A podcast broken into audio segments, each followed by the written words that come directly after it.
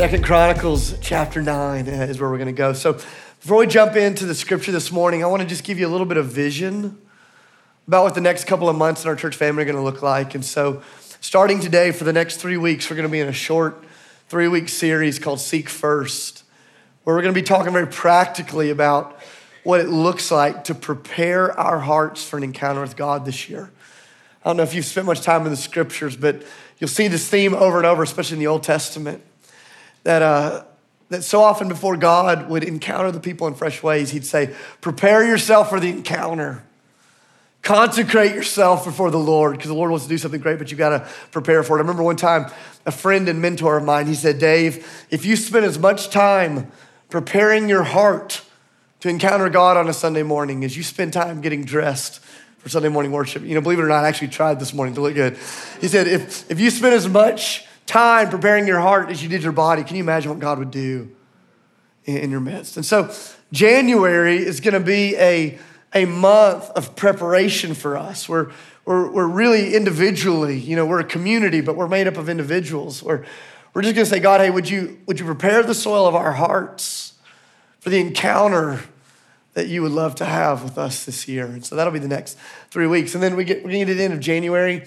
We're going to spend the month of February doing what we did last year. We're going to take 30 days and we're going to seek the Lord as a church in prayer and fasting uh, uh, for our church, for our city, for our marriages, for the nation. It's going to be a little different than we did last year. Last year, if you were here, we got all of our churches in the city together. We were all in one place for four straight weeks.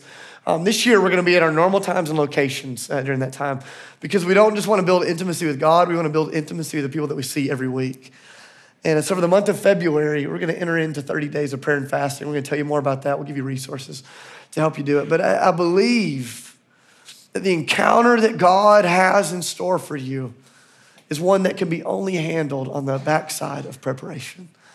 And so for the next couple of weeks, we want to spend some time preparing as we think about what it means uh, to seek first. I don't know if you have any routines or habits in your life as you come to the end of a year and to the beginning of another year for about the last 10 years or so, I've had this, this rhythm where I take the week between Christmas and New Year's and I reflect back on what God did and, and what I did and how the year was. And it's normally just kind of this informal time of going back through my prayer journals and reflecting. And uh, I don't know what year 2017 was like for you, uh, but for me, it was kind of a complicated year. You know, the, the culture and our country was kind of a weird year for our culture. Uh, but for me personally, there's some really great things that happened. And I was reflecting back on that over the last week or so. But one of the things that I noticed that was kind of peculiar and unusual for me as I looked back on 2017 is there were a lot of really good things that I started well but finished poorly. I don't know if you can relate to that. When I was looking back over my journal, I'm like, man, there's that great habit, there's that great idea, there was that, that great thing that I started walking into. And I, I started realizing just how much easier it is to start well than to finish well. It's maybe what some of you experience with your New Year's resolutions. We're like on day seven of the year and you're charging hard, but your gym is counting on you to taper off in the month of February. Why? Because it's easier to start than it is to finish, right? Or maybe, maybe for some of you, it's that do it yourself project around the house. You watch just one too many episodes of Fixer Upper, and you go, man, I can redo my bathroom. And you get 10 seconds into it, and you realize that you are not Joanna Gaines. No matter how hard you try, it's easier to start than it is to what? Come on, to finish. Or how many of you have started a blog and you blogged exactly two times?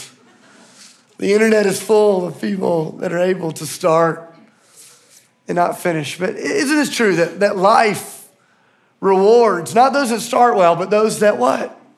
Finish well. And this is certainly true in the kingdom of God. In Matthew 24, Jesus makes a profound statement. He says, The joy of salvation is discovered not by the person that starts the journey of faith, but by the person that endures faithfully to the end. Man, it's easy to start the journey with Jesus, isn't it? In that moment of emotion, to, to raise your hand and pray that prayer, to get in the water, to be baptized, to take that step, to volunteer, to join the house church, to lean into that ministry. But the deeper joys of the kingdom of God are reserved not for the starters, but for the finishers. And this is what I want us to think about as we come into the new year, as we find ourselves standing at a new starting line. What would happen if we began this year at this new starting line with the finish line in mind? I'm not talking about the end of 2018, but just imagining what it is that we want the end of our lives to be like. And say, hey, God, would you help me start in such a way that you yourself can help me finish? When I was growing up, my dad used to always say this to me. He'd say, Dave, a wise man is the man that learns from the foolish man's mistakes. In other words, my dad would always say, if you want to be wise, learn from your own failures. If you want to be really wise, learn from somebody else's. I'm convinced my dad stole that way of thinking from the Apostle Paul, 1 Corinthians chapter 10, where he was looking back over the Old Testament story. And he says, listen, every struggle and every success that took place in the life of God's people is something that has been written down so that we can learn from it, so we can gain wisdom from it.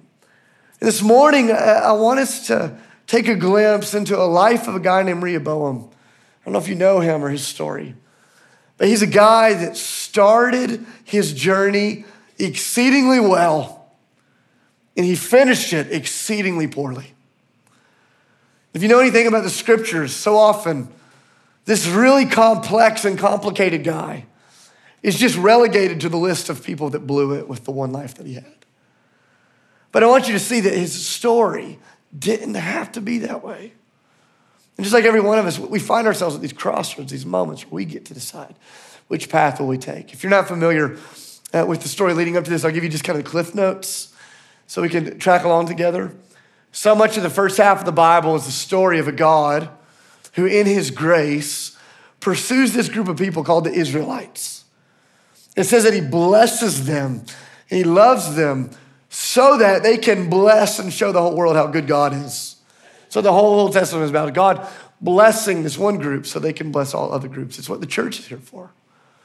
But there's this moment where the Israelites realize, hey, God, we know you're our leader, we know you're our king, but we want our lives to be more like the lives of our friends and our neighbors. So they come to God and say, God, would you give us a king?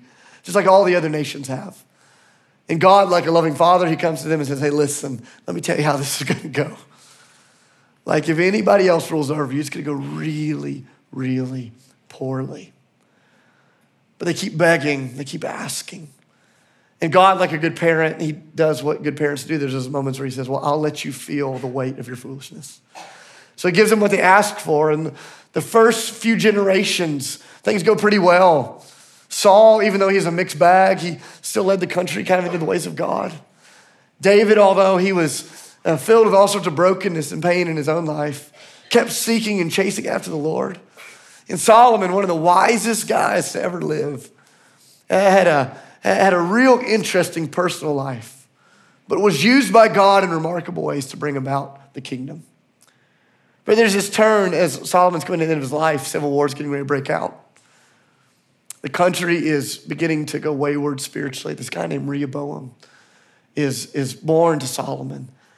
And he's going to have the, the choice of not just how he's going to start, but how he's going to finish. And although he's complicated and complex, I want you to see the way his journey began. If you have a Bible, Second Chronicles chapter 9, we're starting verse 31 together. This is the word of the Lord. It'll be up on the screen as well. It says Solomon reigned in Jerusalem over all of Israel for 40 years. And then he rested with his ancestors and was buried in the city of David, his father. And Rehoboam, the son of Solomon, succeeded Solomon as king. So here's what I want you to see. Is this guy Rehoboam, he was born in this place of unbelievable privilege. I mean, just imagine this for a second. His father was Solomon, one of the wisest guys to ever live. You know, the scriptures tell us that leaders and thinkers and philosophers from all over the world would come to sit at Solomon's feet to come to sit at his banquet table and to talk about the things of the day. Can you imagine? Like growing up in your home, your dad, Solomon, and all the great leaders and thinkers of the world show up at your table. It's like you have a TED talk in your living room every single night. I mean, just all the wisdom of the day. Wise beyond belief, influence beyond belief. He wasn't just wise, but he was rich, and we all want to be rich. Are we kidding, you know? one of the richest guys to ever live. We're told that Solomon would, would bring exotic animals in from all over the world. He had his own zoo. You know, your pet is a golden doodle that you bought on Craigslist. Rehoboam had a lion, like that was, that was his pet. He had a zoo. I mean, just think about this his, his whole life. His grandfather was David, like the David. Think about the spiritual heritage of his family. In every way, this guy was born into a place of privilege financial privilege, spiritual privilege, emotional privilege, educational privilege. He was born on third base with a leadoff and the best player at the plate to bat. He was set up to start really, really well. We're told in verse 31 that when his father dies, he becomes king. Not because he won the political vote, not because he had to take down some great dictator. He was born into a place of influence simply because he was alive. His journey started really well. This complex guy that was overcome with pride and with arrogance, who would malign almost everyone in the kingdom. It's not where he started. Flip over in your Bibles to chapter 11, verse 1. This guy who starts well, he comes in this place of power as the country is on the verge of civil war. And I want you to see the way that his heart is postured towards God in the beginning of the story. Excuse me. It says, When Rehoboam arrived in Jerusalem, he mustered Judah and Benjamin. That'd be like saying he mustered two states in the south. 180,000 able young men to go to war against Israel and to regain the kingdom for Rehoboam. But the word of the Lord came to Shemaiah, the man of God.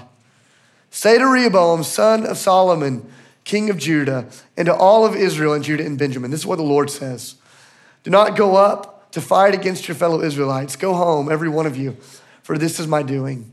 So they obeyed the words of the Lord and they turned back from marching against Jeroboam. So I want you to see this. He's coming to this place of power, he's been born in this place of privilege. All of a sudden, this country that he's inherited is on the verge of civil war because of his pride and his arrogance. And like so many leaders, he decides the way that I'll bring about peace is through war. It's kind of a crazy way of thinking. We still follow into that as human beings, right? And so he musters 180,000 soldiers. Hey, let's, let's go into this. And God sends a prophet to him.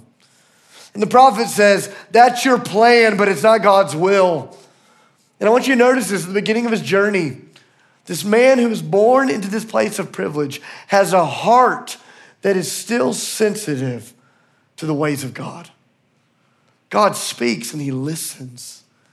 Can you imagine how much humility this took? His kind of first act as king. He's got all these people together.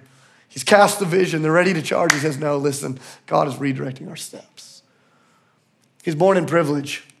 His heart was sensitive to God. You keep going in the story and you realize in the early years of his reign, all of his military and economic and political strategies were unbelievably successful. Look at verse 5.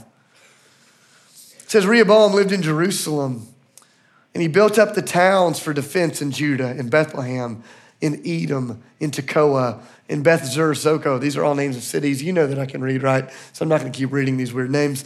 Jump down to verse 11. It says, He strengthened their defenses and he put commanders in charge of them with supplies of food, olive oil, and wine. He put shields and spears in all the cities and he made them very strong so that Judah and Benjamin were his. This man that was born in the place of privilege, whose heart was sensitive to God, experiences this season of unprecedented success. All his military and political uh, decisions, his economic decisions were flourishing. In fact, kind of the party line that would scroll across the bottom of CNN during those days is everything is getting stronger. He started well, place of privilege sensitive to God, successful in all that he did. You keep going in the midst of this. He's going to find himself in the midst of spiritual revival and influence. I've never noticed this before this week. Look at verse 13. Says, The priests and the Levites from all the districts throughout Israel, they sided with Rehoboam. The Levites even abandoned their pasture lands and their property, and they came to Judah and Jerusalem because Jeroboam and his sons had rejected them as priests. Jump down to verse 16. And those from every tribe of Israel who set their hearts on seeking the Lord, the God of Israel, followed the Levites to Jerusalem to offer sacrifices to the Lord, the God of their ancestors. They strengthened the kingdom of Judah and supported Rehoboam, the son of Solomon, for three years, following all the ways of David and Solomon during their time. And so, this man who was born into this place of privilege, who was sensitive to the voice of God, who is successful in all that he does, finds himself in this season of spiritual renewal. The priest from the opposing side that they're in civil war with, they leave their pasture lands, their properties. They say, hey, we want to come be with you, Rehoboam. Says, all the men and women in the land that were seeking God wholeheartedly came and aligned themselves with Rehoboam. And for three years, the country prospered. I don't know if you know much of his story, but I'd never seen this part of Rehoboam's journey before. That although he was a complicated guy filled with pride and arrogance, in his early years, this place of privilege, in spiritual sensitivity, in military success, in spiritual revival marked the journey that he was on. But you get to chapter 12, verse 1. Look at chapter 12, verse 1 with me. There's this turning point, there's this decisive moment. It says, after Rehoboam's position as king, listen, was established. And after he became strong, he and all of Israel with him abandoned the law of the Lord. After he was established and he became strong, he and all of Israel abandoned the Lord. Have you ever noticed that your moments of success very rarely push you towards intimacy with the Lord? Because in your moments of strength, who do you think the source of strength is? I think it's us. And there's this moment where it says, Rehoboam, this guy that started well, but finishes poorly, begins his downward descent in a moment that, from his eyes and his position, was a moment of strength. But you see this, it says, when he was established, and we, when he was strong, he and all of Israel with him began to abandon the ways of the Lord. Have you ever noticed that your journey with Jesus never just affects you? That when you're wholeheartedly pursuing the Lord, when you're chasing after God, it blesses your friends and your family and your coworkers and your neighbors, even if they don't know it. But that when you choose to drift, Everyone and everything around you drifts with you. I believe one of the dominant lies from the pit of hell is that your journey with Jesus is just your journey with Jesus.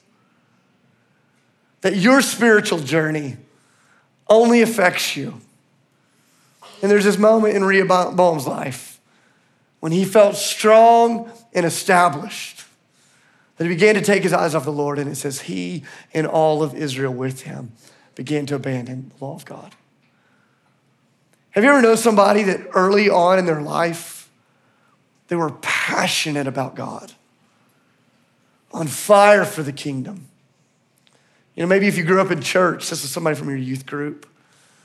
Or maybe somebody you met in college or in your early 20s or in your 30s or 40s or 50s, depending on how old you are. But don't you think back, have you, have you ever known somebody that was just seeking first the kingdom of God, passionate about God? Then all of a sudden, for whatever reason, maybe it's their circumstances, maybe it's their disappointment, maybe it's their frustration or their pain or their grief. Much like Rehoboam, they started well, but they began to finish poorly. I was thinking this week about some of my friends, people who in my college years and early 20s were just chasing God. Here we are in our mid 30s, and I go, man, the cares of life, cares of success and of family and of comfort have choked out what God is doing in them. And what used to be hot has grown cold. And for some of you, maybe that's, that's your story. If you're really honest with yourself, you look back on a season, you go, man, I started so well. But, but the race has slowed down. Remember several years ago, Sydney and I decided we wanted to run a race, which I don't know why we decided to do that. Running's from the devil. We trained and we prepared. We tried so hard. And I remember we're there at the starting line and we're there at the crowd and the music and the banners. And we decided here's how we're gonna pace ourselves. And the gun goes off, and all strategy just went out the window. We just, we tear off. We're caught up in the, the hype of it. And like 10 minutes in, I'm just like walking, holding my side. I go, man, it's not about how you start, it's how you finish. Have you ever known somebody to start well like Rehoboam, but to finish poorly? And I was, I was asking this week, I was like, God, why? Like, how does that happen? How did it happen to him? How did it happen to you? How's it happened to me? And there's this moment toward the end of his life, jump down to verse 13 and 14 of chapter 12, where the writer of Chronicles, he gives us this insight. Listen to this. It says, King Rehoboam established himself firmly in Jerusalem, and he continued as king. He was 41 years old when he became king, and he reigned for 17 years in Jerusalem. In other words, the first three years of his journey were marked by intimacy with God. The last 14 were marked by rebellion. Jump down to verse 14. This is what I want you to see. He says, And he did evil because he had set his heart, he had not set his heart on seeking the Lord. He did evil because he had not set his heart on seeking the Lord. I love this insight. The writer of Chronicles says, listen, it's not like you woke up one day and said, I want to bring the kingdom down, and I want to bring my family down, and I want to abandon the ways of God. He says, that's not the way that happened. He says, the reason he began to drift was because he had not made the decision beforehand to set his heart on seeking the Lord. I don't know if you write in your Bibles, but you should underline that word to set. It means to like predetermine, to decide ahead of time what you will do regardless of the circumstances that will come your way.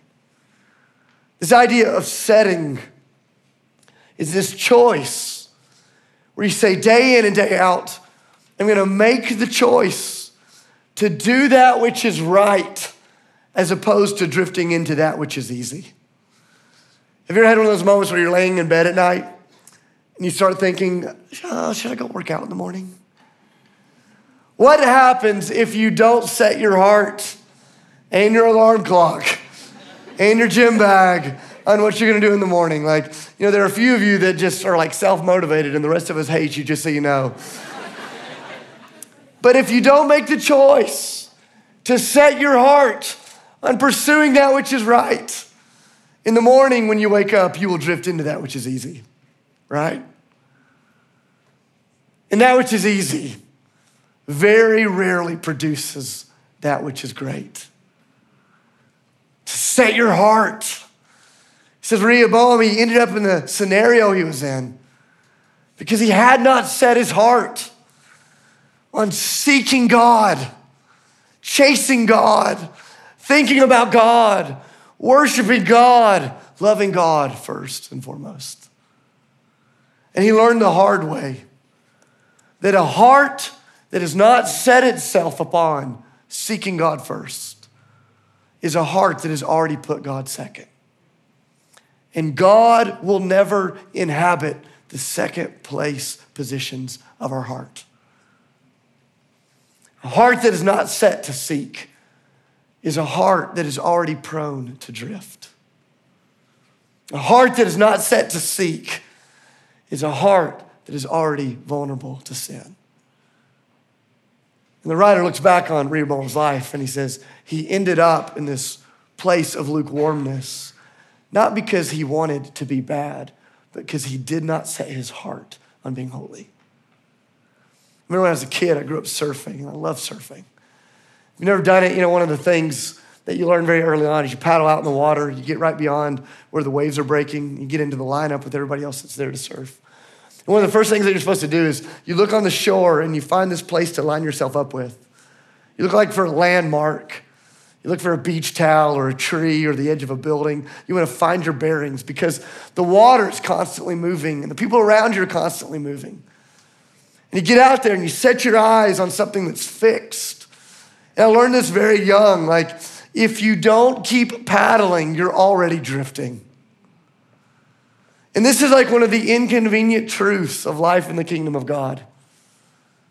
That a heart that is not set on seeking, a life that is not set on pursuing that which is good, is a life that is already drifting into that which is easy. And that which is easy is rarely producing that which is good. You cannot drift into spiritual intimacy with God. You can be born into a great house, you can have a great start, you have a great community around you. But at some point, you have to make the decision that above all other things, I will set my heart to seek first the kingdom of God. That's what Jesus says in one of his most famous sermons ever. Do you remember this? He says, No matter how great of a leader you think you are, no matter how good you think you are at multitasking, your heart is not capable of chasing that which is temporary and chasing that which is eternal. He says, Be careful what you set your heart on, Matthew chapter 6 He says, if you set your heart on financial gain and sexual conquest and relational wholeness and comfort and ease and security, if that's the place you set your heart first, you have already chosen to put God second. And God will not inhabit the second chair of anybody's life. Jesus says, No, you will love one master and you'll hate the other. He says, But if you want life to be marked well, by finishing well. He says, Seek first the kingdom of God in his righteousness, and everything else will fall into place. So Jesus says, Jesus, church, don't be scared of wholeheartedly making the decision beforehand to seek first that which matters most. He says, because when you make God your first place priority, all of your second place needs will come to you in the right time, in the right season, the way that God wants it. But a lot of us, we spend our whole lives reversing those two things and we're frustrated why the power of God's promises are not manifesting in the context of our lives. so here we find ourselves at kind of a new starting line. I know in some ways it's arbitrary, but just like the scriptures say, new mornings bring new mercies. New years bring new opportunities. You know, can you imagine what would happen if this group of people said, no matter what may come, hell or high water, good or bad, we will set our hearts upon seeking the Lord. No matter what anybody else is choosing, we will set our hearts on pursuing the one that matters most. I want to challenge you this week to do something that I've spent the last week doing. I want to give you two questions that here in a few moments we're going to wrestle with together. The first question is a question about assessment, where you reflect back on where you've been. And the second question is a question about adjustment, where you think about what you need to step into in the year ahead. And I, I want to challenge you to write these questions down to spend some time with God this week, really wrestling them out. But the first question is this as you look back on the, the last year or the last season, when you're honest with yourself, did you seek God first? Was He the primary pursuit of your life? I'm not asking you if He was in the number one slot on your paper. I'm asking with your time, with your energy, with your resources, with your thoughts, with your sexuality, with your habits. Like, was God first in your life? It's God first. It's a question of assessment. You know, you can lie to yourself, you can lie to your friends and family, but you can't deceive God. And that's great news. And so you can come to Him without pretense this morning. Say, God, let, us just call this what this is. Question number one Did you seek God first in this last season? Second question is a question of adjustment. Second question What is the one decisive step that you're going to take each day towards putting the Lord first in 2018? What's one decisive step? You know, for some of you, it will be you deciding that you are going to give the Lord the first part of every day. You're going to give him the first fruits of your time. For some of you, it's gonna be the decision that you're gonna pray more. And it's gonna be your step towards intimacy with God. For some of you, you're gonna take a step towards just getting in the Word. Can you imagine what would happen if you set your heart on being in God's Word every day for the rest of your life? Just like you wouldn't skip a meal. What if you said, God, I won't skip my time with you? Can you imagine the dividends that would come on that investment? For some of you, it's gonna be a step towards community or towards vulnerability, towards confession. For some of you, it's gonna be a step towards a new ministry or volunteering or opportunity. For some of you, it's gonna be a new step towards mission with your neighbors. But here's what I want you to hear is no step towards Jesus is an insignificant step. And you give God a little and watch what he'll give you in return. We're gonna go into this next month. And this is a month of preparation. We're going, God, what do you have to do so that our hearts are postured to seek you together? And then we're going to enter into the season of chasing God down together. And here's what I want you to hear the sum of what God will do among us communally will be directly connected to your willingness individually to do the hard work of assessing your heart and taking some steps towards God. Rehoboam did evil because he did not set his heart on seeking the Lord. May the same not be said of us in the year to come. Let's pray together. God, I thank you. I thank you for this family. Thank you for this opportunity that we have, God, to just put our lives before you, to put our hearts before you, and to just honestly assess where we are. God, would you speak to us with clarity about what steps to take, where you're inviting us into more? And God, would you do immeasurably more in our community than we even know how to ask you for? In the name of Jesus, I pray and give thanks. Amen.